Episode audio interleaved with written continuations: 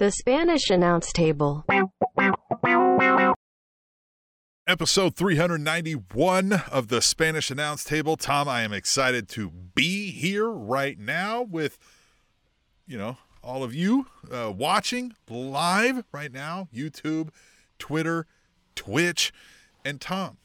Tom over the Zoom call. I'm happy to be here with you as well. How are things, Tom? Things are going well. I tell you what, I'm having fun. I just recently got my AEW uh, crate in the mail. Got a Wardlow signed picture. I got this great uh, Britt Baker DMD shirt. Uh, t- decided to pair it up with uh, Value Her Choice. Vote no uh, coming up here in Kansas. I'm not in Kansas. I'm on Missouri, but I it's am. the state line. So you Yeah. need to do that. Yeah. Uh, over here in Missouri, we yeah. are. We just got a we just got the yard sign. Um, Yeah. Oh, hey, look. Yeah, things are going to get real crazy with this whole states' rights uh, Yeah. thing coming soon here in America. But that's But that's it. that is So what it is. got- That is what it is. got Yeah. the uh I got I got a pair of headphones, some acclaimed headphones came in it uh this month. Uh, I got a CM Punk t-shirt, which is good because I haven't got a CM Punk t-shirt in a long time. I think the first time we met, or actually uh, the first time that we met a wrestler was Kofi Kingston, and I was wearing a CM Punk shirt back then. I should tell you how long ago that was. that was a while uh, ago. That was before this show. That was for uh the Fight Show Live. That We was didn't even the have a podcast at that time. Yep.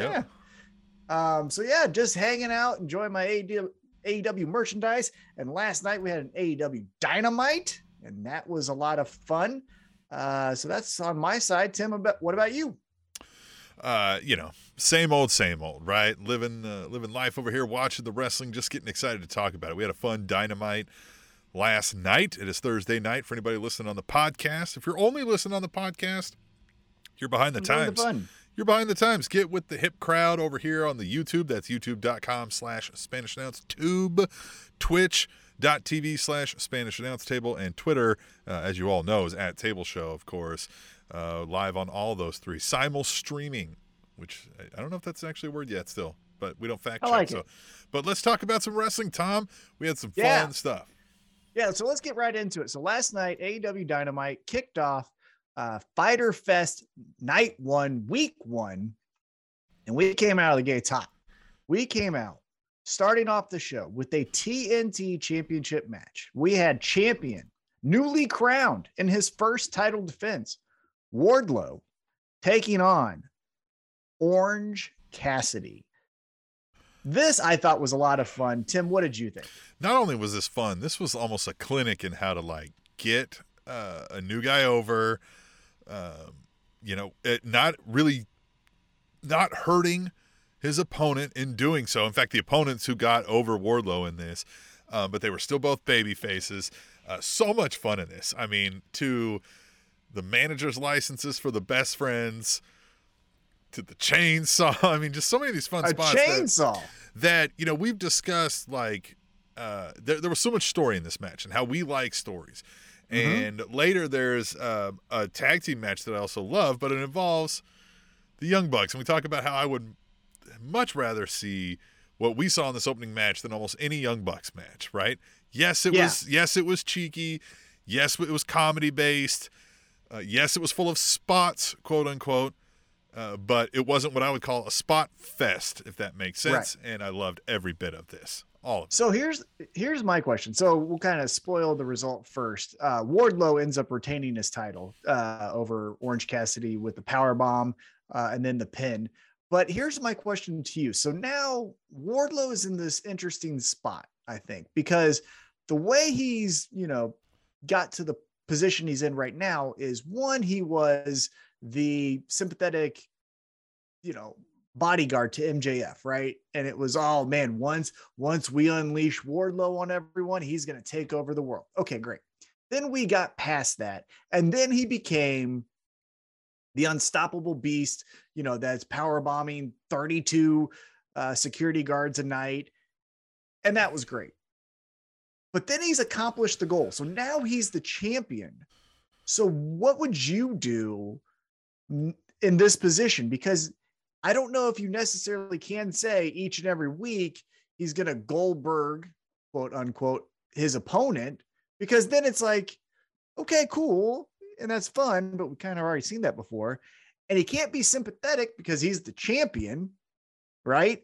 So where do you put him as far as this? Yeah, I don't know. Position. This this was fun for this, and I think you could pull this off a couple times with a couple other people, like a QT Marshall comes to mind or whatever, right? Like he works over some people who know how to you know carry a match for 10, 15 minutes and and make them look like a million dollars, um, using some pretty classic tactics. But yeah, as far as like the Wardlow character, yeah, I don't know because it's like you're saying I, am not sympathetic because look, look at, at, him, Eric. and you know he's not really been put in that sort of peril. So I mean, the only thing is you've got to get almost a faction of heels after him that he's got to overcome. A House of Black comes to mind, maybe Ooh, right, something yeah. like that. Mm-hmm. Um, because yeah, outside of that, like he's not chasing anything anymore, and he's not an underdog that we're rooting, you know, who's going to get by on the skin of his teeth. Um, right. I do like that. I mean, he is somewhat new, so the veteran was able to kind of work him over and almost steal one from him. I like that idea. I did. Yeah. And this did have a lot of fun stuff. One of the things I did like is how, as you mentioned, the best friends uh, did a pre-match interview. Oh, like, we're gonna cheat. So yeah, a lot. Like we're gonna cheat yeah. a lot. I love and because that. they're baby faces and not like well practiced at cheating, they just screw it all up. They brought a chainsaw. what the hell was that? I love that like Taz didn't even see what it was, right? He's like, Well, they got some hedge trimmers over there, and he's like, This is a chainsaw, man. yeah. And then I did like, even though as you mentioned, there were moments in this match where Orange Cassidy, the veteran, was doing things to uh, get the advantage over Wardlow. We did have Wardlow looking like not a fish out of water where he was able to suspect wait a minute is this danhausen underneath the ring? Yeah god spot. damn it it's danhausen. Get out of here. And that was the other cool thing is because he could have instantly got booze if you grab danhausen you clothesline danhausen and you go i'm the wardlow. Like i think what yeah, was great about this match was that wardlow had the position of like well, I get it, man, but like, did you have to do it this first time we fought? Like, you yeah. had to bring all this shit, you know? Yeah. So, well, yeah, because like because it's faces, right? That that yeah. they're fi- that he's fighting, so it was good. Um, but it did it got Wardlow a chance to show a few other things, like he's got some athleticism, right? Like he can he can hang with an Orange Cassidy and stuff like that. Mm-hmm. So I liked the match for that. If we're talking about the story arc of the Wardlow character, yeah, this felt like a you know like a spin the wheels kind of well, spot. like a good jumping off point, right? Yeah. Like you're gonna have to do his first match against someone if you're not wanting to tell the story of he power bombs someone 30 times and stands on their chest, which I thought was another good spot. Is I can't remember the F10 is what he calls it or something. It's yeah. like the Brock Lesnar F5, but he like spins right. him one more time. And he put his foot on Orange Cassidy's chest, and I was like, yikes, because that's gonna make Orange Cassidy kind of look like a bum, and he's right. got wins over Jericho and people, you know, that are prominent within the organization. So that Orange Cassidy kicks out of that saves him to be like he's not just a victim, yeah. right? Or Wardlow's gonna have to work for it. I don't mind the idea that like a la RKO, if we get anybody Wardlow's facing that's a bit of a high flyer, that we get the like power bomb out of nowhere. Yeah. That ends the match, right? Like if Wardlow yeah. gets you with the power bomb, it's lights out, right? So definitely why get too close to his upper body and you're you're risking it, right? So I don't mind that necessarily because yeah. that could stay steady, right? I mean, he could have, you know, 30 minute matches that like, you know, and he's facing one of the young bucks or whomever, right? Or, or Kenny Omega or something, right? And mm-hmm. and they go for some weird hurricanrana and it's like, nope, bam. Yeah. Done. Foot on the chest, it's over, right? I don't mind that. Which which by the way, a uh, quick correction here. It's a Frankensteiner. Scott Steiner invented the damn move these damn lucha libres took it away from him. It's a Frankensteiner for Christ's sake. No, I'm kidding. Um, after the match, the champion did show respect, put out the fist bump. Orange Cassidy, staying true to who he was, did the limp wrist fist bump back to him. And that's again the other thing that I liked about this is because during the match there were some chance for Orange Cassidy and Wardlow because it could have easily done the, you know, meathead gym guy where he's like, well, I'm just gonna smash. And it's like, okay, Ryback, right? Like that's a yeah. kind of a bullshit thing to do. I like that he was like still a good guy, yeah. even though he had to well, win the match. Like with the Danhausen thing, he was like, like he he had empathy for him almost. Yeah, it was like, he's look like, at "I this get fucking it, but- it. Yeah. well, and I love that look- Danhausen even's like, uh, you know what? I'm not even gonna try this. Like, you fucking just We you know, know what I mean, you do your thing, beat their ass. It's fine. We'll talk later. Which side side note, quick little side note about Danhausen's curses. Because he didn't curse Wardlow, the curse still stays true. Every time Wardlow has done, or excuse me, every time uh, Danhausen has done some type of curse, there has been bad except, consequences afterwards. except for one man. Well, he didn't. He couldn't. He tried, but it didn't work because you can't curse Hook. Ah, that's right.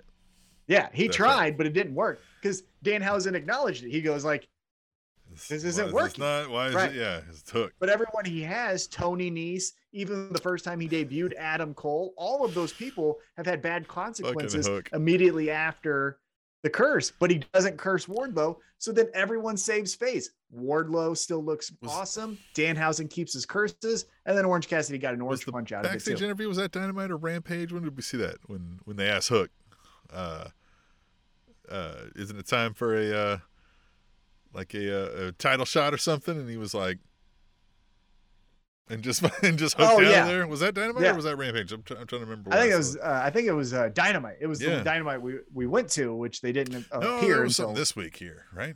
Oh, oh, the last week when he did the little one-off promo kind of thing. Yeah, yeah, they were like in a stairwell.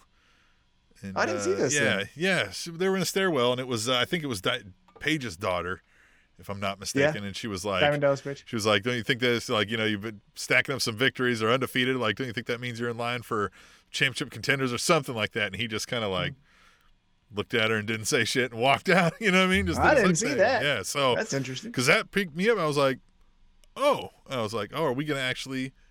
I mean, you don't do that for no reason, right? They don't ask Right. that specific question for no reason. Interesting. More to come from that here soon, I guess. Um, okay, so then yeah, the championship uh, match is over. Champion shows his respect. Challenger respects the the match itself as well. Uh, and then we move on to the next thing. The next thing being Chris Jericho, and Looking like an usher at a movie theater. Well, and here's the thing. I don't think he gets that like the Painmaker is not as fucking cool as he thinks it is. Neat. You're gonna go up against like again, let's keep kayfabe here for a second. You're gonna go up against Eddie Flippin Kingston, who wants to see your blood and potentially kill you, and your retort is, but I'm gonna put on a hat and some spooky makeup. You know, Huh? I I think this is if I had to guess. I know we don't like to do this because we're you know we're trying to stick to storylines here, but I'm guessing behind the scenes Eddie Kingston wanted this because he's a big Japan mark, and we've discussed it here. Nothing is cool in Japan, so you know whatever. I don't know. You know, well, we've mean? seen the Painmaker. So this is where I think I would have done this. Two things I thought were not great about this promo. One, it was too long. Two, it was in the ring, and you know how I feel about in-ring promos. If there's not an interviewer, the only time the ring should be used is for actual matches. I just don't like that kind of thing. Unless Tony Schiavone calls you out and says, "We want to talk to you in front of the fans," you Yeah. shouldn't just be walking out by I, yourself. I even don't mind if we're doing like I get the contract signing and then the Yep. guys cut a promo on each other. Yeah, Right. That makes Totally sense. fine. That's something a fighting company, if I were watching a fighting company, that's something they would do is hold a press conference in the ring. That's Right, not out of the realm of realism. Right. Exactly. So didn't like that it was in the ring, and I also thought it was way too long. Uh, what I would have done to get over again one of the lamer gimmicks in AEW, the Painmaker, is we have seen the Painmaker in AEW, and he beat Nick fucking Gage. That's how you show the Painmaker.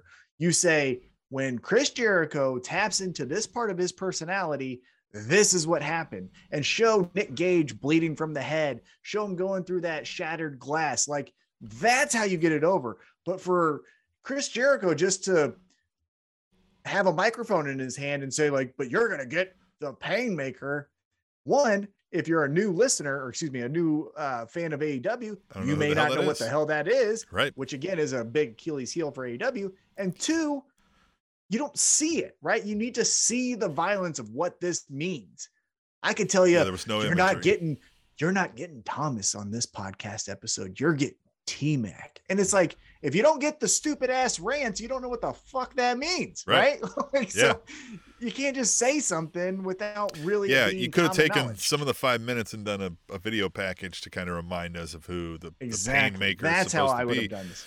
Right. Um, yeah, and I just don't like you said it. It's it's one of the more weirder versions of the Jericho that we've gotten over the years, and it just oh, I think it's just dumb. I think it's just the wizard. Like I said this on Wizard Twitter is pretty dumb. Yeah. at Table Show on Twitter. Uh, we live tweet during Dynamite and Rampages. Uh, but like, it should. Hindsight's twenty twenty. Even though I think we both said it going into it, but like the Chris Jericho character peaked and should have ended with the MJF Five Labors of Jericho. It should have been Jericho gets through Juventud Guerrera, Nick Gage, all the fucking things but then loses to MJF. MJF gets that feather in his cap. Jericho goes to commentary. There you go. And then, like, from now, a year later, then Jericho can come back out from the commentary booth and take on Adam Cole or whoever it is. But ever since that MJF feud, Chris Jericho just feels stale, lame, and out of touch. And I understand the blood and guts match was fun, but like that was Eddie Kingston carrying the feud. It had nothing to do with Jericho, Right. right? It could have been anyone. A fill in the blank heel. It was Eddie Kingston uh, carrying it. So I hope when they do this match next week, barbed wire everywhere with a shark cage on top of it, which good Christ. Let's, but like, let's be done with Jericho. That's what I want. I want Eddie Kingston to win, gets the blood, you know, does the BJ Penn uh, for MMA fans, wipes it on his chest and licks it. And then Jericho's like, this is I this is now past my time. Like I can't hang with these guys Yeah. anymore. And so I'm gonna go to Rampage and just call Rampages from now on. Yeah, I mean that. Look, I wouldn't hate it. I think you're right. It it would have been a great, you know, tying of the bow of the Jericho career, right at the 30 years of Jericho, All of it. Yep. all of it when when all of that happened. But of course, we didn't do that. But yeah, I mean, you're right. It's just this is all about Eddie Kingston here, right? He's got to win this. He's got to kill the Painmaker, right? Mm-hmm. and Yeah. then and then enjoy it and laugh about it, right? War paint himself up like William Wallace with his blood, right? Like we got Yeah, exactly.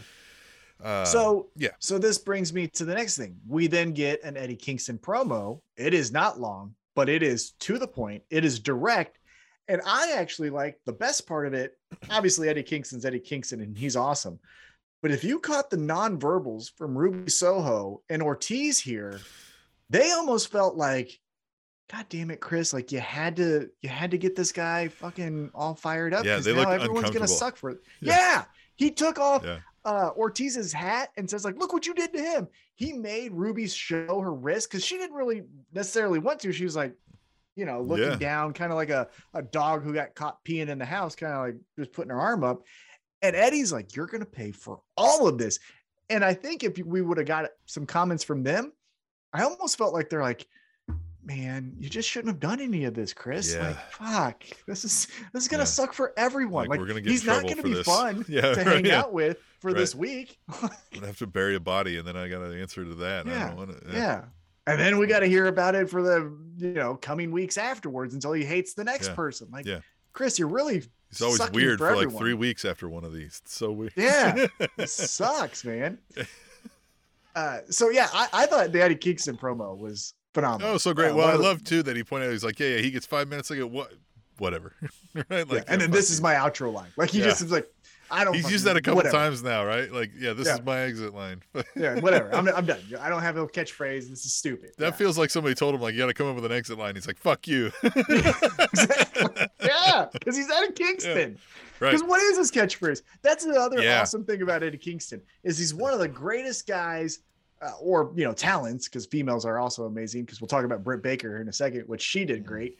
Um, but he doesn't have any DMD or Walt. Like he's Yeah. just Eddie. Yeah, Isn't exactly. that great? Yeah, um, I love it. Yeah, it it felt like his like that is starting to feel like his Marshawn Lynch's. I'm just here so I won't get fined, right? Like, Exactly. oh, I gotta yeah. have it. I gotta have an outline. It. Yeah.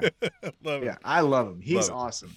So then we get back in the ring and we got a match that I understand what we're trying to do, but it didn't make sense. And I'll talk about why it didn't make sense. But the next matchup uh, was Jon Moxley, your interim AEW champion, taking on uh, Takashi. Take a shit. Nailed it.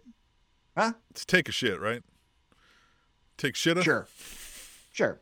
Takashi. I'm gonna call him Takashi because that Take a seems a, shit. little bit more. I think it's take Yeah. shit A. Take a shit. Not that seems disrespectful. so I'm gonna call him Takashi because again, right. he was good. But here's where the match doesn't make sense to me.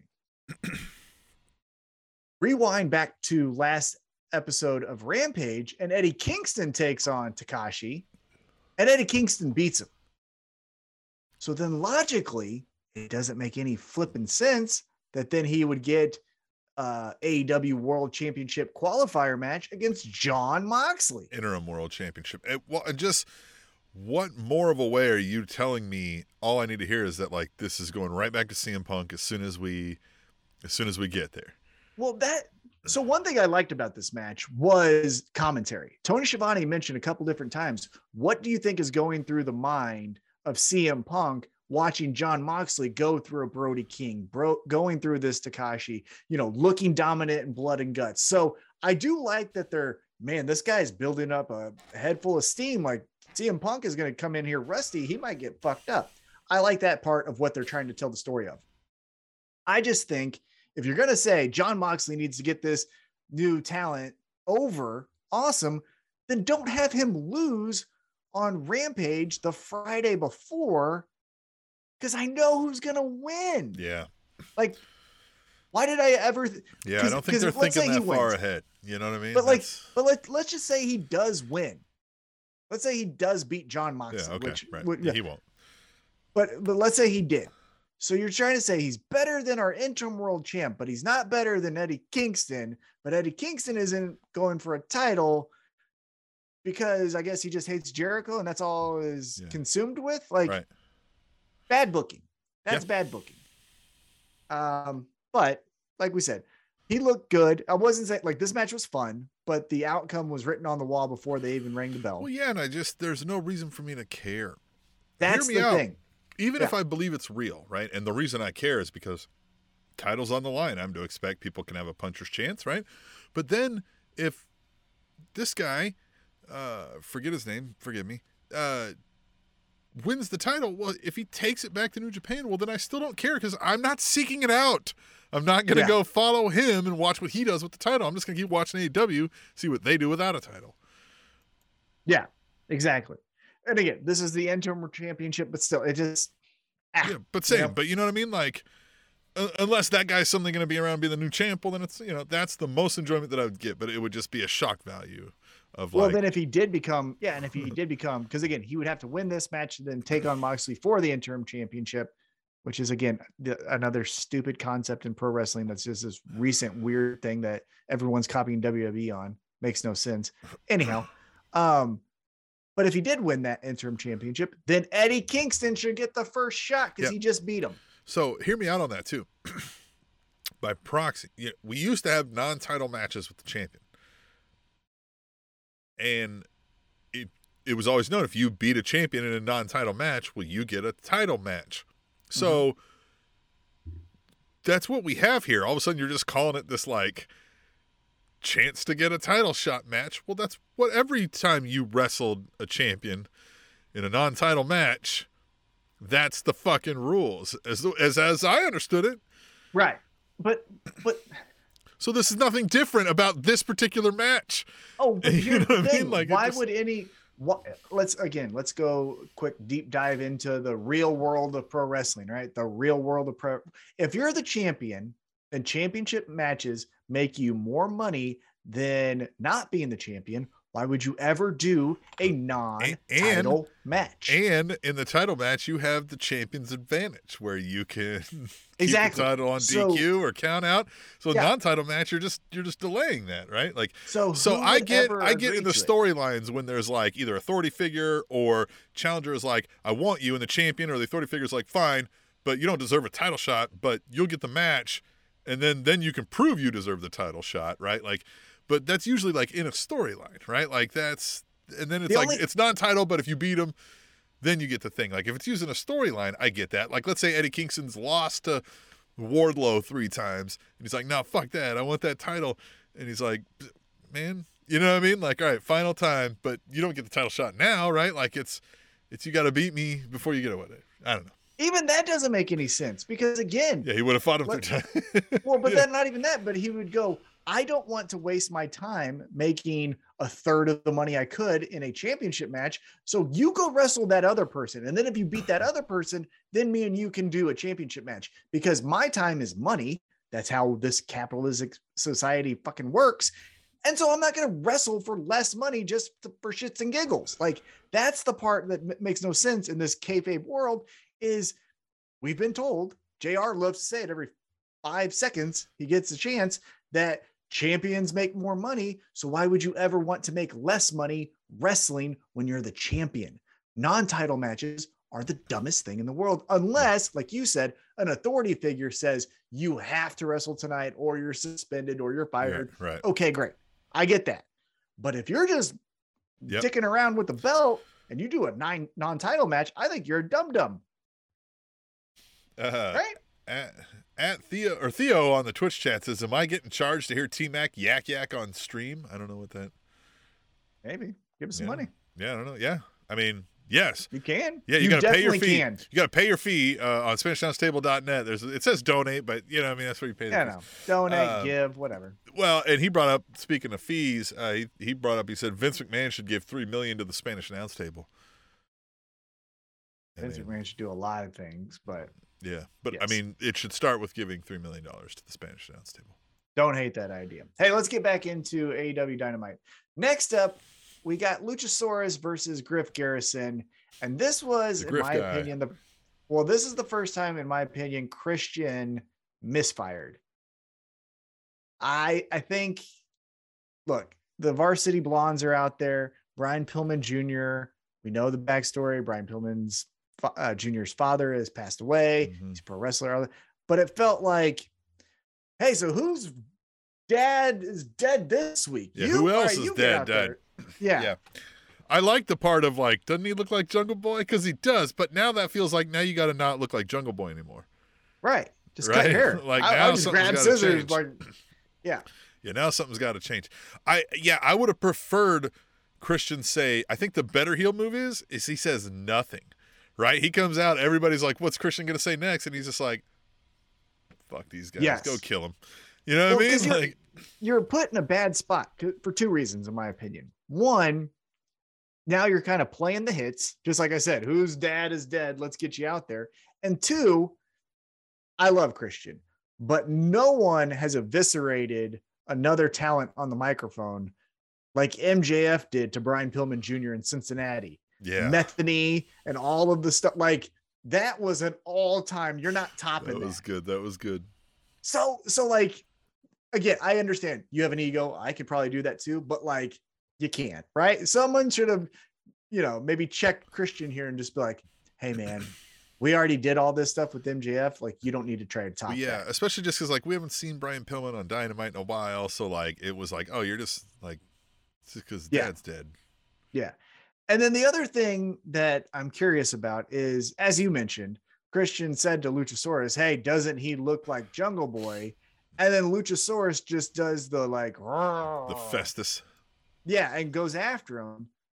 So, and I know it was teased, but then we didn't get the answer. I still want to know. So, what? Why? Yeah, now why does even the sight of Jungle Boy piss off Luchasaurus? Because I thought Christian was maybe manipulating Luchasaurus into like, hey, look, it's still better for you to be you know with I me. To be with me. Right. Like, you know this, right? Like, and then he's like, uh, you know what I mean? Like, you're right. You know, look, Jungle Boy's gone. What the fuck are you gonna do? Sit there and not collect pay? Like, I got you, Exactly. man. Yeah. I got you. But now it feels like Luchasaurus also has a beef with Jungle Boy, but that hasn't been explained. and can be easily enraged because someone suggested that that guy looked like him. Like suddenly he's he's not all with it anymore. yeah, I- suddenly he's fucking Lenny from Of Mice and Men. exactly. Yeah, that this is where we're Read a book, of- motherfuckers. Yeah, hey, look, check this out. Kansas City Public Library, shout out. Look at them doing a summer reading challenge. Read a book, you brain dead idiots. Educate yourselves. Hashtag So read a book. Yeah. PSA for your ass. Stop just saying I did my own research when you Google something and only looked at the first page of Google, which is all ads. I want to preface. I want to like make sure we like don't read a book right now. Finish this podcast, live stream, whatever. Hmm. Then read a book. I don't care. Read a book, just have yeah, a you can come back. You can come back and watch later. I have it on while you read. I don't care. True that. Put it on play in the background. Every device to you have, listen. Sign into multiple views. accounts, Yeah. and just you know, occasionally just hit the heart There it is. No, we we or really the thumbs up, of you. whatever it is. Yeah. No, but seriously, read a book, but also support us. We like to hear from you. Hashtag tweet table. We'll get into those in a little bit. Um, but let's get back to dynamite. So yeah, Luch- Luchasaurus defeats uh, Griff Garrison, puts him through a table, and we're done. Oh, before we move on, uh, what were we done with that match? Yeah. Uh, you mentioned tweet the tables, and I forgot about tweet the Okay. tables. So let's go to Oh, one man. of those. All right, Uh, at. Devil Vamp says, "This is how you make Wardlow entertaining." Hashtag AEW Dynamite. Hashtag tweet the table. that match. Well, yeah, that deserves a a response. That match was, I thought, the perfect definition of what makes AEW so much fun. Everything about it. Wardlow being dominant, Orange Cassidy with the comedy, Orange Cassidy with the athleticism, Wardlow with the athleticism, the false finishes, the crowd into it, the chance, all of it. Like that, if you could put what is AEW in 2022, in my opinion, you would present that match as one of the examples. Yeah, that was great. Yeah, from start to finish, from the intros. Well, minus the Oh my god. Well, no, that is AEW in 2022. yeah. Within the first second, they the producer takes the wrong shot. How dumb dumb. Like fire all of you them. went to the Wardlow entrance on the Orange Cassidy entrance. You know why? Because he doesn't probably know his numbers. He said, ready camera three, take camera five. And then the the you know, the producer hits five and is like, What? Well, oh, because? Sorry. Wardlow's entrance cuts to the back, and then he walks out from the back to the. And I I think know. I, I kind of wonder if they were like, if the person was in the mind frame that like it's Wardlow entering first and then Orange Cassidy, and then whatever flipped. it was, the the the take of the camera was wrong, and Well, that's it took them a while to get back. Because then they had to go to like two different cuts. Remember, they like cut to something else, Mhm. and then they cut to Justin Roberts standing there looking like, because it's the wrong button. You're either, you either have a bad producer telling the uh, board op what the wrong numbers are, or it's the board op who can't read numbers and is touching the wrong uh, tabs. It's one of the two. But here's the thing: fire all of them because they're all really, really bad. Yeah, I've seen both. them situations where it's like three, they hit four, and it was like I said three. It's like oh, back to three, not three five. Like, yeah, exactly. you said three. Yeah. So again, no one needs to be hired in front of the camera in AEW. It all needs to be behind the camera. I've been saying this for like a year and a half now. And that's just exactly, again, another definition of what AEW is in 2022 a fun, fantastic match, almost ruined from the jump because of bad production value. Anyhow, uh, any uh, more tweak tables before we get back into Uh, that? no, the rest will fall in as we get there. Awesome, There's still awesome. So upcoming then- things, but I wanted to get that before we moved on too far. Definitely. I like it. So then let's get into create a character one versus create a character two when Claudio takes on Jake Hager. Uh, look, these are legitimately the characters you get. I guarantee you, when we get the new AW video game by the end of this year, whenever that is, if you do create a character and they just give you a black silhouette, it's going to be Jake Hager. And then if you do it twice, then the other one's going to be Claudio. Because like that's all fun moves, neat athleticism, bland as paint drying personalities. Yeah. Uh, we said this about the Cesaro Claudio Castagnoli uh, character Well, well, and he- before he came here. And We- this is the thing also that I think is missing the mark is with Jon Moxley, he has that I'm going to make you see your own blood in this type of match, right? And with Bryan Danielson, he has the I'm going to make you suffer just so that you know you're six levels below me inside of this ring, right? And those two things have that and then we're going to teach the rest of the roster how to be like this as they progress, right? But with Claudio, he just came in and is like, hey, who wants to see the swing?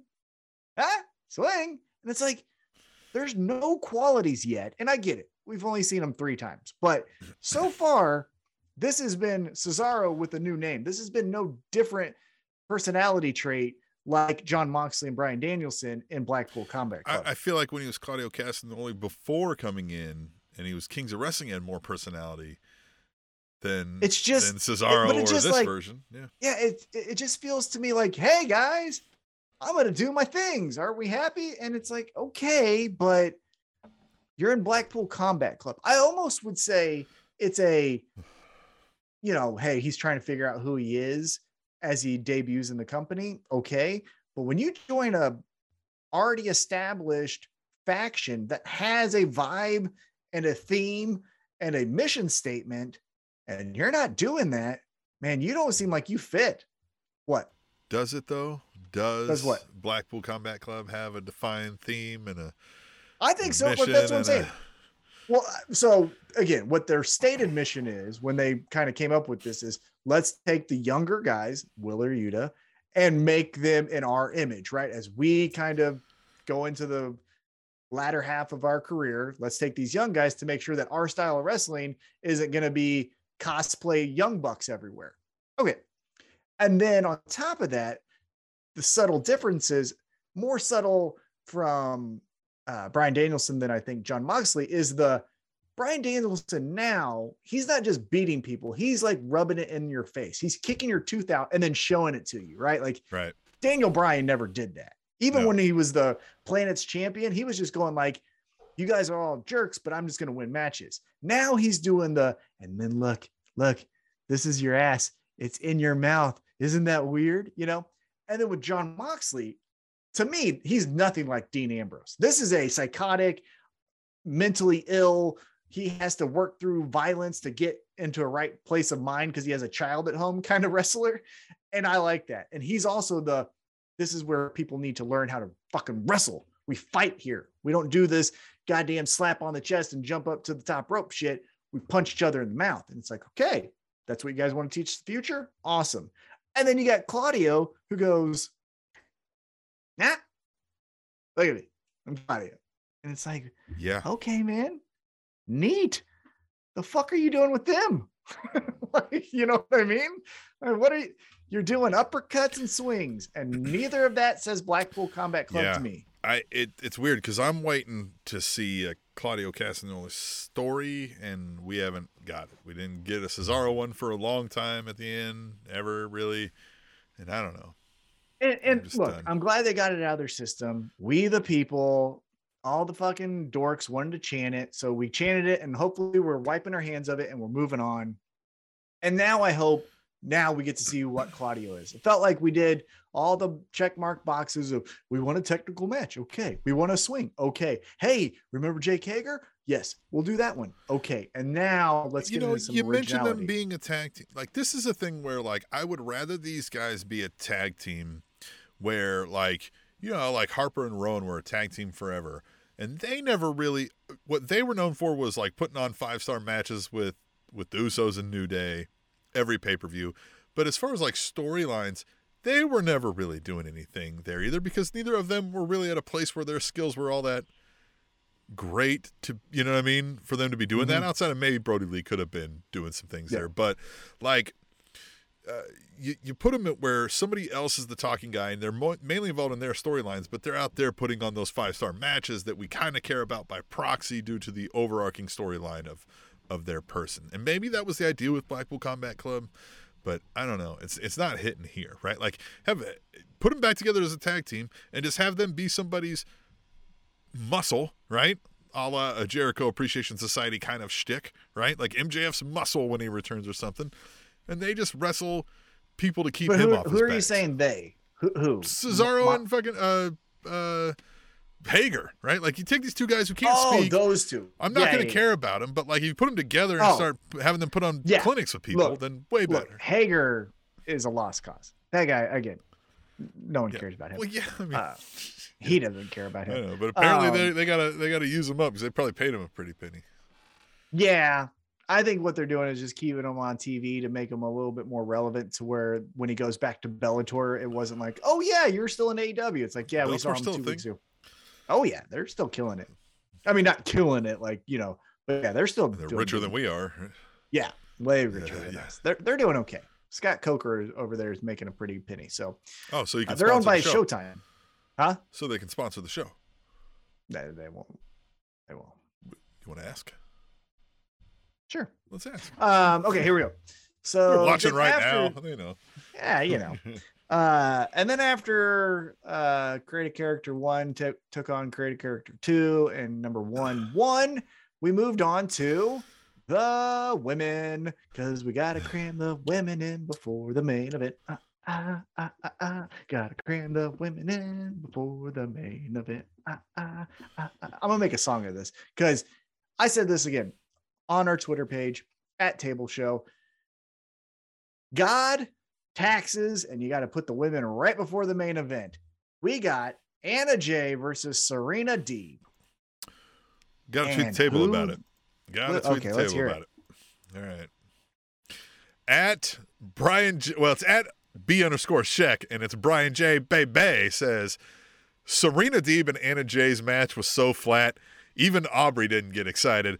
Hashtag tweet the table, and um, yeah, it, it didn't really didn't really seem to go over so so hot. It was Well, I love Serena Deeb, but I mean this one just kind of there was it was dead. Well, but we knew exactly what was going to happen. Serena Deeb is taking on Mercedes Martinez at the next Ring of Honor pay per view. Anna Jay does have doesn't have any type of story. So what do you think is gonna happen? Yeah. Again, we like moves. They're fine. They're serviceable. But what we watch are the stories. And if you give me paint by numbers women's wrestling match, I'm not gonna be into it. Same with men too, but I'm just saying in this example, it was the women. And so, like, what did you expect? It was exactly what it was. Yeah, and I get it. Sometimes we do need to get from point A to point C. You got to go through point B, right? And so, like, there's a certain aspect of we got to do it to get the story to make sense. But this was just filler, 100% filler, and that's what we got. Now, we did have a little bit of fallout, and this was, I think, a tad bit interesting. So, post match, Serena Deeb wins. Uh, she holds on to this lock too long. Mercedes comes out, chases off Serena. There we go. But we go backstage. Anna Jay's nursing her hurt knee or whatever it is. And then Tay Conti walks out and is like, I'm paraphrasing here, but like, uh, you suck. You need to think about what you're doing with your career. Because guess who doesn't suck? Me. Bye. And now is Tay J gone? Right? Are we getting a feud here? Or what do you think happens there? Well, I think so, right? Because we're trying to sink in this Tay Conti is a heel, right? So or or dark order is forever unless you're Anna Jay and you see the grass is greener on the other side with Jericho Appreciation Society and there's my best friend. What the fuck are you guys doing? I'm out of here. Dork order. Dork order. I mean, right? What what would you do? So would you say Tay Conti and Anna Jay reunite, but now they're heels, Yeah. or would you make a feud? I mean, yes, if you're going to use them as, but I don't think you don't have like a female tag division. They're struggling to make good stories out of their females already, unless you think make it primarily a tag division or something, because that you're going to have better time telling stories there. But I don't know because like uh, it would just what are they going to do? It's they're going to two man two woman power trip on people or something maybe like maybe you know I don't know what else what storyline are we going to do with two heel ladies here? You know, Well, so I think what we could possibly do here, though, and I agree, there is no women's tag team division, but now we're starting to sign enough women to where we need to get our money's worth out of all these women contracts. And so you do Tay J versus uh, Athena and Kris Statlander. Then you do Tay J versus Mercedes Martinez and Sasha uh, Banks. Oh, gee, but I can't come, man. I almost ended this call saying that dumbass shit. God bless Whatever America. name she's going under there. I don't care. Hopefully, it's extra in Star Wars movie. I don't get out of here. Let's get back to AEW. Um, also, before we get to the main event, some backstage promos took place. One of which was Thunderstorm, and Thunderstorm is just so happy. Side note, though, before we get into the promo, it was it was shown, and if you watched AW Dark, which I thought was interesting, Thunder Rosa went over to Japan and lost a non-title match, which Mhm. now means that lady comes over to America, fights for the AW Women's Championship. That I thought was interesting. Yep. But then what I thought was weird is that Thunder Rosa is just like, man, Thunderstorm. Yeah, again, again, we have yeah. Here's our here's our champ, right? Um, and Thunderstorm was a great tag. If you had a women's tag team division, they look like a tag team. Their names fit perfectly for it. Great, love it. But this is your world champion, right? Like, and the Yes. and a person she just beat for that title too. Like, it just right. Am I remembering this Yes. correctly? And so yeah, last pay per view it just didn't make a lot of sense. But then it gets interrupted by by the greatest. Dr. Britt Baker, DMD. Yeah, And they proceed to just cut down Thunderstorm. just shit all and over. a little bit of insider baseball, if you know, you know, kind of topic where you know how you beat a thunderstorm with sandbags. Mhm. As it's been reported online, Thunder Rosa kind of sandbags Yeah. you if she doesn't want to do what you want to do. Well, I love that she gave it to Tony, and she's like, "Here, you try carrying her for 20 minutes." it's like, oh, my Yeah. So and the look at the camera that she gave after that, like, fuck. you know what's up. Oh, like, so yeah, she was like, you know why I'm doing like, and so Thunder Rosa, honestly, I don't know. that just kind of killed Storm- it right there, didn't it? Like Well, that just kind of killed the. Toni Storm. Yeah, like or the uh, Thunder Rosa. Like that felt like, well, there's no coming back from this. I, I mean, yeah, take a look at the whole segment in its entirety. We start off with, "Hey, Thunder Rosa's our champ," but she lost in Japan to someone who's not on the roster. Strike one. Strike two. She's our women's champion, but she's just gonna tag with Toni Storm because they're friends. And then strike three, three. Britt Baker comes in and just says, "You suck. I'm the woman around here. You do nothing. You sandbag. I'm gonna cut you down and do a little shoot promo on you." Even and, Jamie Hayter got some shit talking in on her. and Thunder Rosa said absolutely nothing. Nothing. She just goes like, "I would try." You're like, man, look, Mm. I like Thunder Rosa, as you can see on my water bottle. Thunder Rosa, I think, is really cool. I might have to put an RIP in front of this because that almost killed her. That's like, honestly, that's as close to The Rock doing the Billy prayer after Billy won King of the Ring and just murdering that push murdering. Yeah. as you can get. Like, I can't take Thunder Rosa seriously right now. She's gonna have to do something, right? She's gonna have to like thumbtack the whole division or something. But Yeah. like, she's Yeah. done. Yeah. You're done.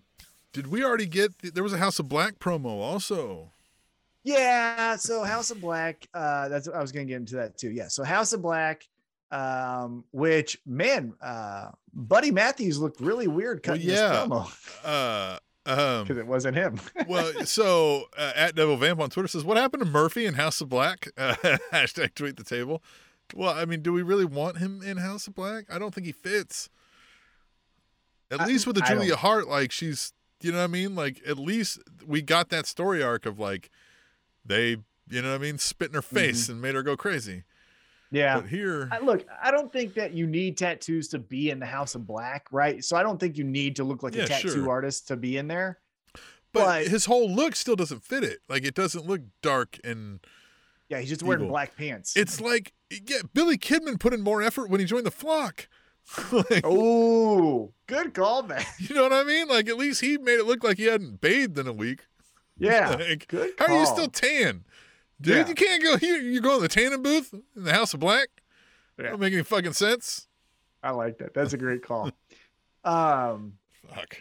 yeah. So they call it Darby Allin. I think on Friday we're gonna get um Brody King versus Darby. I think. I think that's yeah, what Darby. is. He was like, "Don't fucking like, don't put your hand out to me, like, bitch, boy. Like, I've been fucking murdering people since Yeah. before you were, you know what I mean? Even a fucking thing. Yeah, like, I mean, I like that. I like that Brody King being like, bitch, I'm sorry, You think you're of of position to congratulate me? Like I'm going to fucking eat you now. Like I like that that kind of visceral attitude from him. I like that. But you know, if we keep going with Darby and Sting versus House of Black, the godfather of all this goth shit, Sting, what's he gonna do? Right? Oh, then is he gonna go back in the rafters? Yeah. Is, well, uh, what I mean is, is he gonna go back into being the reclusive? Oh man, you guys have hurt my feelings. I'm in Sting could lead the. Dark Order. we've talked about this before. I still think it's a great idea. Something that soap operas take advantage of that wrestling doesn't is use senior like members to further something, right? Have a hierarchy of Sting doesn't have to be on every week, but when decisions need to be made for a faction, they go to a council, they go to a, a leader, someone like that.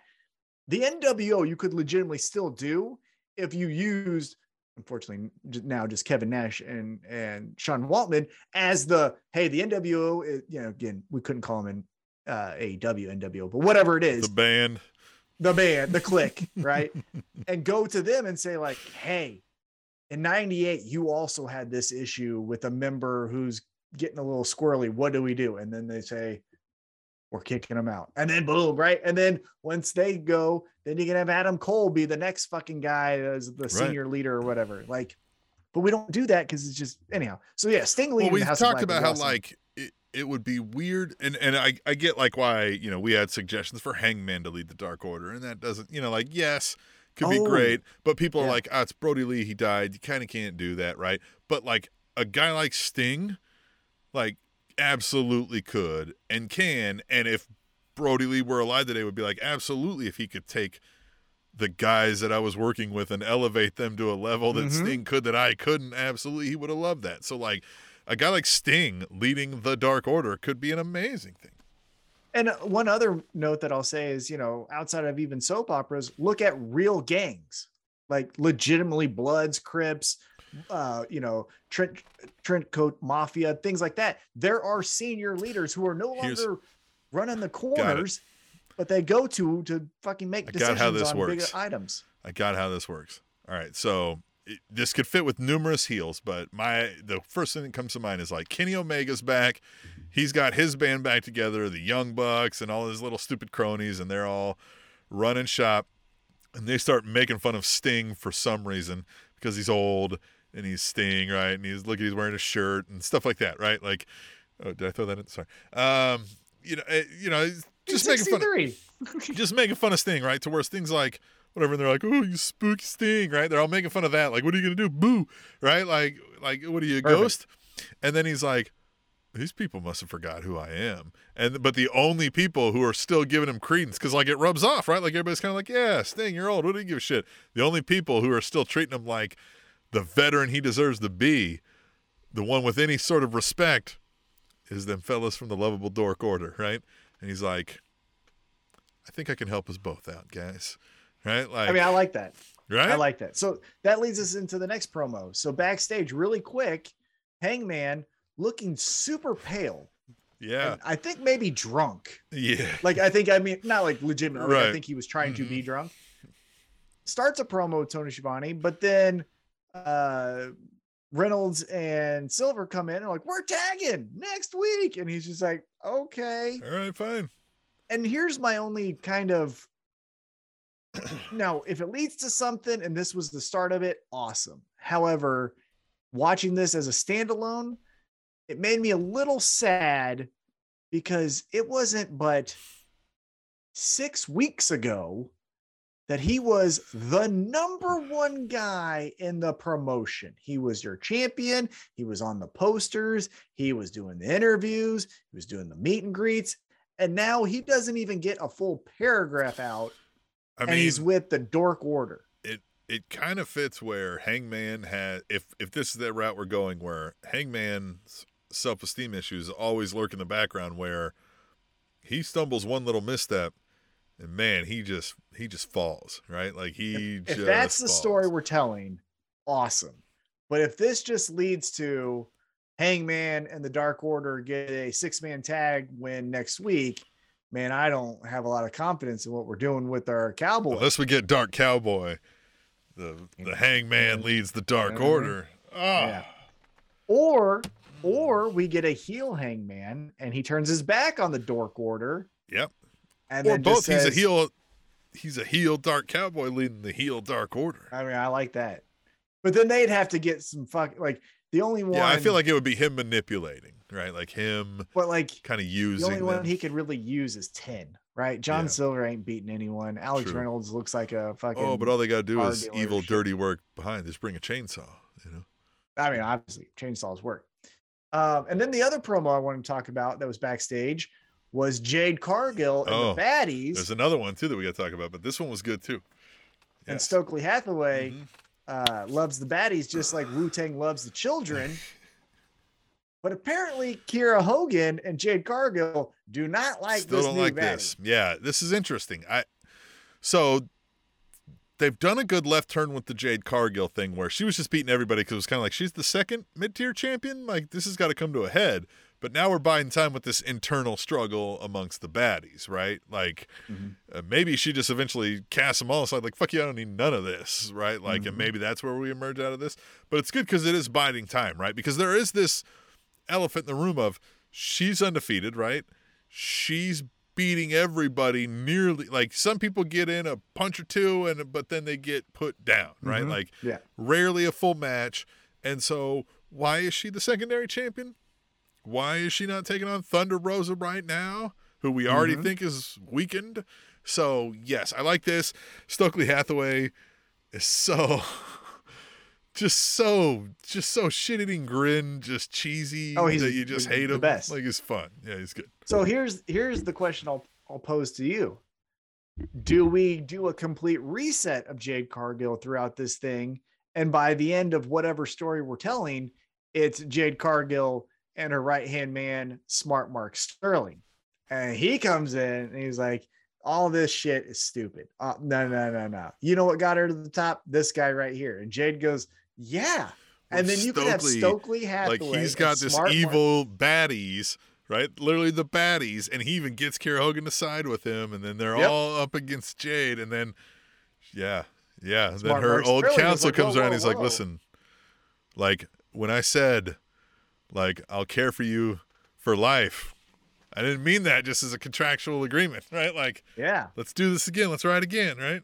And then you can turn Jade Cargill babyface through Exactly, exactly. this. And the the money is in promos between Stokely Hathaway and Smart Mark Sterling, which can be this fun so or it can be awesome. Oh, like, oh, they're gonna be be serious. It could be fun or it could be awesome. yeah. You know what I mean? Like, Oh, I like that. I'm idea. so down That's for a- that idea. Yeah. Yeah. The the other um, promo Yes.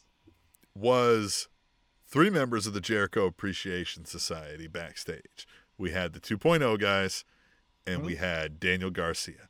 And Mhm. first of all, the 2.0 guys are great, right? Like they're doing the huh, huh, huh, what what guy what what you guy like the Matt Menard. We didn't talk about this last week, but his promo that was Oh, yeah. released on thing like Mhm. amazing promo albeit you know like it wasn't leading to anything so it'll it'll never reach those like where does it fall and Yeah. I mean, it was a vignette more than it was a promo, but like amazing. So I'm tuned in whenever I see this guy, right? And their backstage Oh, yeah. segment, and I love how they're like, it was Schiavone, right?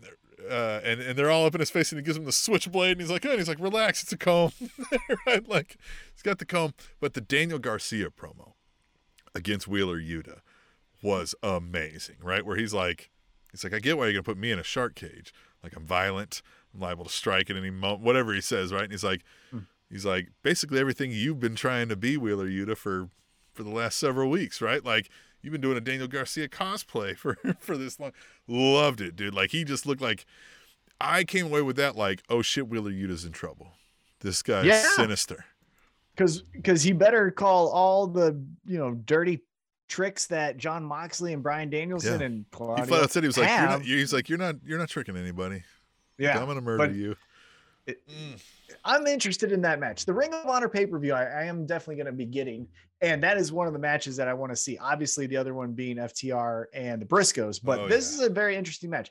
We kind of spoke about one of the reasons I don't necessarily love it because, again, you're AEW guys, but then you're fighting the Ring of Honor. So who's the Ring of Honor talent? Uh, is it the, just the Briscoes and everyone else is AEW just hang coming over, hanging out? Like, still a lot of confusion on that, but we'll find out when pay per view. man, this Daniel Garcia promo was great. I was like, Very good. Made Very, me, very made me pay attention. Was like, okay, now I've got to watch the Daniel Garcia versus Wheeler Yuta match. When before, I might have been like, oh, It'll Wheeler. Yuta versus Daniel Garcia, right? right. Yeah. Uh, all right, now let's get into uh, the triple threat for the AEW World Tag Team Championships. It is Team Taz, consisting of Ricky Starks, Powerhouse Hobbs, Swerve in Our Glory, consisting of Swerve Strickland and Keith Lee, and the Young Bucks, featuring Young Buck One and Young Buck Two. This, this was where the money was at, right? The first match was great, and like I said, you want to put a you know match in a capsule to show what AEW was in 2022. I think you put the first match in there, but you put in just some highlights and some fun for anyone that wants to tune into some wrestling. You put in this three-way Oh, tag man, team so good. match, and this had all of it, right? Yeah. What'd you think? Oh, I thought it was great. Timing was great on a lot of these things, right? There was a lot of spots that could have went wrong but didn't. Like these guys really put in some good some good work here. And I thought the surprise at the end of Swerve in Our Glory winning, because I didn't expect that, right? No, because yeah. now that makes now that makes the Young Bucks the first real transitional champion, yeah. right? Like they had it for a, a month. Yeah, a of week? any of anything, right? I mean Yeah, at least someone else has gotten at of least any uh, title, right? Like they've yeah. They're the first transitional champions, at least that we can think of. And again, we don't fact check here. Well, we I did get a thought the- tweet the table about this Right. one. It was Yep. from Katie First Lady, and she says that was a fun ass main event. Hashtag tweet the table. And yeah, that thing was fun. Oh, I thought the main event, or excuse me, not the main event, but the MVP of this entire match was Ricky Starks. Yeah. Ricky Starks, at That's every good. moment, knew that the camera was maybe going to be on him, and he took advantage of it at every spot. So the first time I started noticing it is when he wasn't even in the match at first. It was Swerve Strickland and Young Buck 2 doing all their shit, right? Where they're matching their flips and they're staring off. And Ricky Starks is at all times just shitting on it, just like, Yeah. oh, okay, cool. Yeah, look at these guys. And everyone's clapping. He's like, oh, yeah, let's clap for that. Because, like, he thinks he obviously could do it. Yeah. And screw these guys. Mhm. And then towards the end, when uh, he gets that false finish, when he gets the two, and he's starting to cry as if Mhm. like I've accomplished my goal, Yeah. just for it to be taken away from him. Thought he was amazing. Yeah, he was Again, great through the, the whole thing. He fits in no part to Team Taz, but Ricky Starks as Ricky Starks is awesome. Powerhouse Hobbs, also credit to him. The spine busters Oh. from hell on every motherfucker in the You match. could see Keith Lee at one point started being like, "Hey, hey, ho!" You know what I mean? Like he was putting his hands up, like, "Whoa, whoa!" Like, Yeah, let's take it right slow on my here. Ribs, it slow. motherfuckers! Right on my ribs. Yeah, he was awesome. The Young Bucks did all their stuff, and I'm not saying it was bad. I'm just Oh, saying they had did the good Young things Bucks too. Like. Young Buck won when he thought he had the match. Won like I mean his facial expressions, which they have always been good at, right? Like Yeah. they're good at selling. They're good at, at you know telling. You know what I mean? Like the, they they're good at the the facial telling of of the spot they're trying to hit and all that kind of thing. We think their storytelling's a little all over the place, but like Yeah. you know what I mean? Like they sell when they're supposed to. They've got the right looks, the right facial expressions. They they get the point across very well. I even think at one point, uh, Keith Lee took the shoe off of one of them and then like threw it down on the ground. Like I Yeah. thought that was fun. Yeah. And then, like you said, well, so before we get to the finish, though, there was one moment where Swerve Strickland had the belt with the referee down or What out, was and that? So like to me, that was a little odd because, like, why you wouldn't do that in the match, right? Like, you, you don't might. stain anything. You don't, but you don't gain anything. This isn't like a Royal Rumble. This isn't. but you know I mean, I like it. I like it for this reason. It plants the seeds of, hey, because at the time they don't think they're going to win, right? So Swerve Strickland can be like, we're not going to win. This guy is just a waste of talent. I don't need him here. So I'm going to fucking hit him. And then he goes, no, we still have a chance. So I'll throw the belt. So now we know, now that they're the new champs and all the fun stuff, Swerve Strickland's not 100% in yeah. So to me, champ. before seeing that they, you know, the, that they won, which we know, um, I thought they weren't going to win because I, I thought we were like, ah, Young Bucks win this, right? It's too soon Mhm. the title. But I thought that would be where they go, be like, Keith Lee could have been like, we could have won if you didn't waste time thinking you were going to hit me. Like you could have hit them and we would have won. And he was like, I wasn't going to hit you. And he's like, bullshit, look at the video. you know what I mean? Like, I'm not stupid. Like, So I, that's, that's where I where thought we I were think- going. Well, and I think that's where we instantly should go. Now, it feels a little bit like towards the tail end of Hangman Kenny Omega, where it's like they're friends, but they're kind of not kind of thing.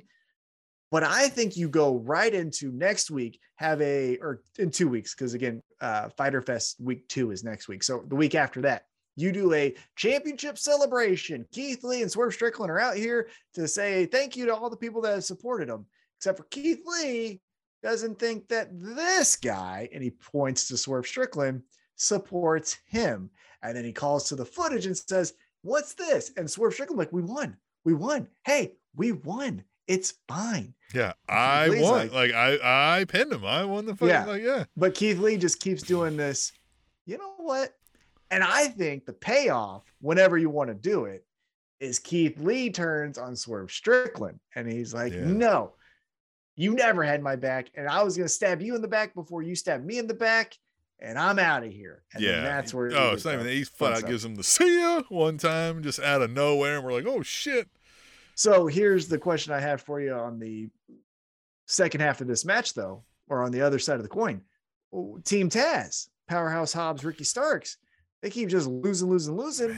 What do we do with them? yeah, I almost again like I, we've got enough tag teams at this moment. Like I think we've discussed where like we, like if they're if we're not going to give them a run, these guys feel like it's it's time for them to start shining on their own. Then Yeah. isn't it? I think so. And uh, quick side note before we get into what I think with uh, Team Taz, what they should do. Uh, we may not have all the tag teams. If you're seeing some of the Twitter conversation around uh, The LAX team there, yeah. old Santana and Yeah. Ortiz, Apparently that's not like going old well. Santana might be uh, on his way out, which would suck because they Yeah. never got to be champs. Yeah, yeah. It sounds like those two are at odds from what they say. Which again, I think maybe Yeah. they've probably been in the past, so let's hope they can work it out. That's my hope, but we'll see. Um, Team Taz, though, I think this is where, as much as it's been fun to say, I think there is a true sentiment of pro wrestling fans like when big meaty men slap meat, right? I know that's the fun phrase, but I think we like when the two biggest fucking guys in the room fight each other, right? So I think we need to start that now. On this side of the AEW universe, you have Wardlow, and he's just going through people, going through people, going through people. And then you start on elevation or dark, and it's Powerhouse Hobbs, and doom, doom, doom, doom, doom, and he's taking out people to the point where Wardlow starts to like have them cross, have them do that. WWE does from time to time a cool thing where they'll have talents. One will be walking up the ramp, the other one will be walking down, and they'll just cross and look and then continue, right? Something like that. Powerhouse Hobbs, Ricky Starks cut a promo. The next match is Wardlow, Powerhouse Hobbs with Ricky Starks, because you don't want it to be just a fist fight right there. Just have this glare at each other and go. And then Powerhouse Hobbs, you put him up those rankings, up those rankings, and then you have Taz be the mouthpiece for Powerhouse Hobbs, and it's like Wardlow, you're not as big and as bad as you think. I got a powerhouse here who says otherwise. And then at whatever the pay per view is, you do Powerhouse Hobbs, Wardlow, TNT Championship. Dude, I'm all in on the powerhouse Hobbs train. That guy, every time I see him, I'm like, fuck yes. Like he's Yeah. great. He's yeah, he's he's doing great right now. And yes, I think that's a great I can't think of anything better. I think that's the route they should go. And Ricky Starks, honestly, you know what I would do with Ricky Starks? You had mentioned earlier, and I didn't see this, so I'm I'm glad that I'm informed on this. But if we're gonna say, hey, it's time for Hook to to get into that top tier, mid tier type of talent where he's beating not just the QT Marshalls of the world, have Ricky Starks be jealous of Hook, and have Ricky Starks say, Taz sees me as his son, Mm. not you. And then you do Hook and Ricky Starks with Taz going like, "What the fuck is happening here?" And you have fun with Yeah, well, whatever. that's how you get powerhouse like, hey, I'm out of here, man. You Yeah, exactly. fucking- I, I'm doing this, and they they've done that before, right? Yeah. Sammy Guevara did the like, "I'm out of here." Now again, he came back later, but like he did that, "I'm out of here," and we bought it. yeah, have Powerhouse Hobbs go like, no, no, no, no, no, bye bye. I'm out of here. Going after Wardlow. Taz, hit me up when you're free to talk about that, but I'm not in this.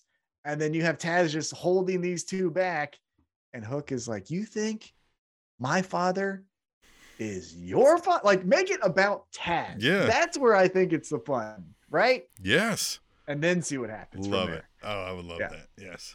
That's a great Yes. idea. Well, hey man, that was our AEW Dynamite episode. Yes. And so now I thought, uh, let's do what I kind of always do here. Every week. Yeah, and I'll give you. So we've had three years of AEW Dynamite. Yeah. So this week's list I wanted to give to you was the best matches, in my opinion, in the first three years of Mhm. AEW Dynamite. So you ready for this? Yes. No particular order, by the way. I'm just giving it to you stream of consciousness. I mean, I wrote it down, but I didn't rank it. I just wanted to put it out there. You tell me what yours is using hashtag tweet table. Uh, if I missed any, if I got them all right, let me know. Uh, you can also at table show or table show at gmail.com and give us your list. We'd love to hear it as we typically do. So here you go. First one is this one is a little bit more of a sentimental one because I was there right it was it, it hits a little bit more closer to home because i actually saw it in person but i'm going first with kenny omega versus Pac, the 30 minute Mm. iron man match kenny omega ends up getting the victory thought this was great both guys tore the roof off the place uh, it was a great way to say hey we're new to your area but this is what we provide because again that was the first show in kansas city and i thought it did spectacular so there you go first one what do you think about that match you like that one I honestly forgot about that match. well, Jesus Christ. Oh my goodness. I'm not right, the biggest like let's it- listen, I with with Pac. I know you're like really into the Pac. Love Pac. But I'm just He's a not. I'm bastard. just not. I'm like, yeah, every time I see him, I'm like, yeah, fine. And I get it. He's an angry guy, right? And he does that fine. And yes, I mean, like, he looks like $5 million in the ring. He's Yep. got 13 pack abs. And you know what I mean? Like, right? and he's That's- angry. and he's angry. And aren't you angry? angry abs. Yeah, angry Yeah. abs Pac. There angry is. abs Pac. Yeah, I mean, Uh, I just, also- I, I don't hate, but I'm also like, I don't roll my eyes at it, but I'm just kind of like, oh, yeah. I almost, it's one of those things where it's kind of like that bar, he set it so high that every time I'm like, yeah, of course, he had a great match. It's fucking Pac. It's what he does. You know what I mean? I Yeah. Yeah, I understand that. Um, side note also forgot to mention uh, on AEW Dark, that same episode that Thunder Rosa lost her non-title match, uh, Pac defended his championship for the first time, the All Atlantic Championship, uh, for Rev Pro or at Rev Pro, the Rev Pro show, and defended it. So I thought that was pretty cool. I also am not keen on the name I feel like we got to at least have five letters for a name. Nah, I like I it. feel like we got to, like, I'm going to, I'm to set a bare minimum of five letters for a name. Okay, easy, easy. Edge, you got to step it up too, buddy. Like, Edge, I'm going to grandfather Edge in. All right, here we go. Let's keep it going. Taz will From- get grandfathered in as well. Yes, good. uh, all right.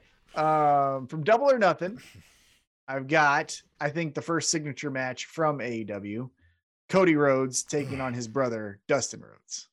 Man, okay. All right. What do you think of that one? You like that one? No. You didn't like that match? No, I mean, I'm sure the match was fine, but I, I, it's not my top three favorites of, of. No, I'm doing, I'm doing 10. Oh, you're doing ten. Okay. Yeah, I'm doing 10. Yeah, yeah, yeah. Yeah, this isn't, yeah. We're And gonna again, come up with three. Well, yeah, then it's probably in there somewhere. Yeah. Yeah, no, I yeah. mean it's fine. And the story was good, and it was new, and and like that whole like brother brother thing that we didn't get, brother brother, uh, Brother, brother. brother brother, uh, that we didn't get on the WWE side of things when this was still kind of some of that. That was Mhm. some of the initial feel of AEW as a whole entity and a company and an experience was finally this like you don't need that over there. So that was part of this, and I agree that it felt big. All right, here we go. We're gonna keep it going. Young Bucks from Revolution. I've got the Young Bucks, which feels weird to say, but the Young Bucks versus Kenny Omega and Hangman Adam Page. Mm, okay. The kick out at one from Kenny Omega after he gets the BTE trigger, I thought was one of the coolest moments in AEW history because he was so fucking mad that that move that he's done with them millions of times that they would have the fucking audacity to do it to him I just like that got me. I mean, I still get chills now thinking about it. He's just like, you fucking assholes. I Mhm. thought we were on the up and up with this. Thought we were gonna pull that friends." Yeah, like I- you're gonna pull this bullshit. Like, thought that was great. And then obviously post match, you get Hangman kind of looking at him sideways, like, I fucking buckshot Kenny Omega. Nah, I'll let him go. Right there we go. Um, all right, here we go. We're gonna keep it going. Uh, next up, I have is I think this is the best street fight of all time. Singles, tag, triple threat, whatever you want. I think this is the best. I think it's one of the greatest matches of all time. I've got Santana and Ortiz taking on the best friends in a street fight. That was so good. And Sue's I lo- mom or, or Sue's Trent's mom, mom. Sue. Yeah. Yeah. Sue is yeah, Sue's mom. Sue finishes it with the middle finger. Yeah. You have Orange Cassidy coming out from the trunk of a car. Every spot was clean and great. The action was hard hitting. The rivalry going into it was even fun where Santana and Ortiz vandalize Sue's van. That's where she comes in at the end. I think a hallmark of AEW is giving you those moments that will fit well forever in those like video recaps, right? Like Yep. that they sum up the story there with with Trent's mom picking them up in the van, right? Like and taking them away and she's like, "Yeah, fuck you too," right? Like because that was all based around that, right? Like then they beat up the van, they threatened Yep. her, like it was oh, it was great. It was the best. All right. So then, uh, as we keep it going here again on the list that I do each and every week, this is again AEW's best matches in the first three years of their promotion's uh, existence. We've got from St. Patrick's Day Slam, the Dynamite episode, uh, Britt Baker versus Thunder Rosa Yeah. in a lights out. Lights out. I match. mean, this is what put both of them on the map in AEW. Obviously, Thunder Rosa's been riding that wave since then. yeah, she's been doing awesome. So is Britt Baker. You know, you have some iconic. I got it behind uh, the green screen here, but I got some Britt Baker stuff. Obviously, look at the the blood red DMD. Like she's still riding that as well. Uh, again, awesome. I think we've talked about that at nauseum, which is as it should be, but we don't need to say much more after that. Uh, then I got a surprise for you here. I've got a match that you're probably going to forget, but I flipping love it. And I think it's his best match in AEW. I've got Bryan Danielson taking on Eddie Kingston. If you recall the Eddie Kingston Bryan Danielson match, thought it was awesome. The, the contrast in styles, the mat based, I'm gonna tie you in a pretzel, and Yeah. the Eddie Kingston, I'm gonna punch you in the mouth. Obviously, what led after this was Eddie Kingston getting into the face of CM Punk when CM Punk's trying to cut the promo. But before that, I thought the match was spectacular. You get the triangle choke with Eddie Kingston flipping him off. He's like, You got me, but I'm still yeah, letting you know great spot. Yeah. you're number one as I go unconscious. I love that match. I think it's Eddie Yeah. Kingston's best match in, in in the promotion's history for him. All right. Then I've got this is I think you're gonna put in maybe your top five, top three, something like that. Uh, from Revolution, the dog collar match, MJF versus CM Punk. Mm, I mean, yeah. I put out a TikTok about my top three. This is in my top three. One of the reasons I said is a match is made better with the build going to it. And I don't know if you got a better build in AEW history. Maybe Kenny Omega, uh, uh, Hangman Adam Page, but this story was right there. yeah. Worth Oh yeah, absolutely. And this was hard hitting. The other thing I liked about it is it had the brutality of all the classic Pat Patterson, Sergeant Slaughter matches, but it had the modern day pace where we're not just sitting there fucking bleeding from the head, staring at a camera guy to take the pictures. Like we're still doing shit, right? Yeah. Well, and just the the great thing that MJF does, and CM Punk even attempts to do this. although He's a little more hit you over the head with it, but the historical references and the storytelling, right? Like and the and the use of that hmm to further the character. And MJF, I think, is is an all time great at that already. And CM Punk has used that throughout his career. He's really leaning on the Bret Hart stuff as of late before he got injured. But I mean, he even used that in WWE where he would use a lot of callbacks, Yep. um, a lot of pre footage and things like that. And it takes a student of the game to do that. But I, like this match was it was a big culmination of a lot of that. And also, it ends with the babyface turn of Wardlow with the diamond ring handed to CM Punk. So yeah, the whole thing I thought was just Yep. spectacular. Loved all of it. Uh, next up, I have for you from Winter is Coming. The win for Hangman Adam Page over Bryan Danielson. hmm Thought that was awesome. Yeah, was right. I mean, that, again, Yeah. we could go into like the spot and the spot and the spot, but it was a one flipping, painful, agonizing, brutally awesome, spectacular Easy for you to say. Bullshit. yeah, it was just. I mean, it was just crazy, right? I loved it. Um, then I'm gonna go into another match that you probably won't remember, but I loved. It was a star-making turn for our guy Wheeler Yuta as he took on Jon Moxley. Oh, this is the bleeding from the face match, Yep. right? Yeah. Yep. Love that match. I mean, this is the ah! and he's looking like fucking Jean-Claude Van Damme from Bloodsport. Ah! They made t-shirts about the shit. Fucking love that match. And then my last match that I have for you, Tim, uh, is probably their most creative match that they've ever done in AEW. Uh, I have a poster of it in my basement. It's the first ever Stadium Stampede Yeah. match. So great. I mean, I probably watched that thing five times. I think it was the most. I still to this day think it's the most entertaining pro Yep. wrestling match I've ever seen. It's it's up there definitely because it, I has might everything. watch it tonight. God damn it! Well, because it has everything for me, right? You want seriousness, you you got the hard hitting moves. You want like character building. Hangman comes in and on a fucking horse because he doesn't go in with the elite because he doesn't necessarily trust them. You want comedy, you got Santana and Ortiz fucking walking in backwards into a kiddie pool because they're afraid to swim. You want more comedy, you got Matt Hardy doing his three phases of Matt Hardy every time they dunk him. You want big spots, you got you know the one winged angel off of a fucking goalpost, I think it was. Like all the shit you could ask for, you got in this match. And that's why it's in my top of all time for AW. Well, noticeably, I think as you went through that list, one thing that comes to mind that I think is criminally left off your list is I know you don't like these folks. It's the Young Bucks versus the Lucha Yeah. Bros in the cage. I that considered that. all out. Was that I all out? I considered it Yeah. and I rewatched it because to be honest with you, what was on the fence was Young Bucks versus Hangman and Omega or Young Bucks versus Lucha Bros. Mm. And the reason why I picked Omega and Hangman versus Young Bucks, unlike the Lucha Bros versus Young Bucks, is the finish.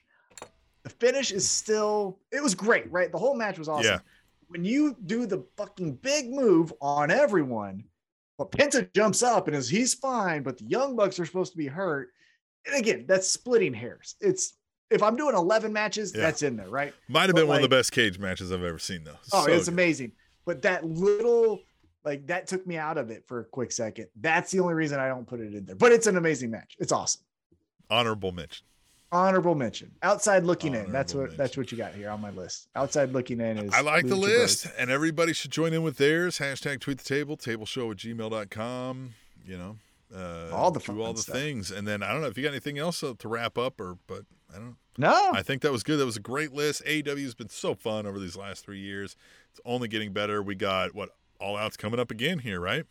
all out Yeah. at the end of August. and we might we might have to go to this. We might have to go We to this thing. Stay tuned. Uh, coming up soon, we've got our nine year anniversary of this show coming up here in a couple weeks. We've got our 400th episode coming up in a little bit. a lot of things on the horizon, but until then, I think we'll just leave you with that, and we will uh, say, I don't know, fucking go do something. Read a book. The Spanish announce table.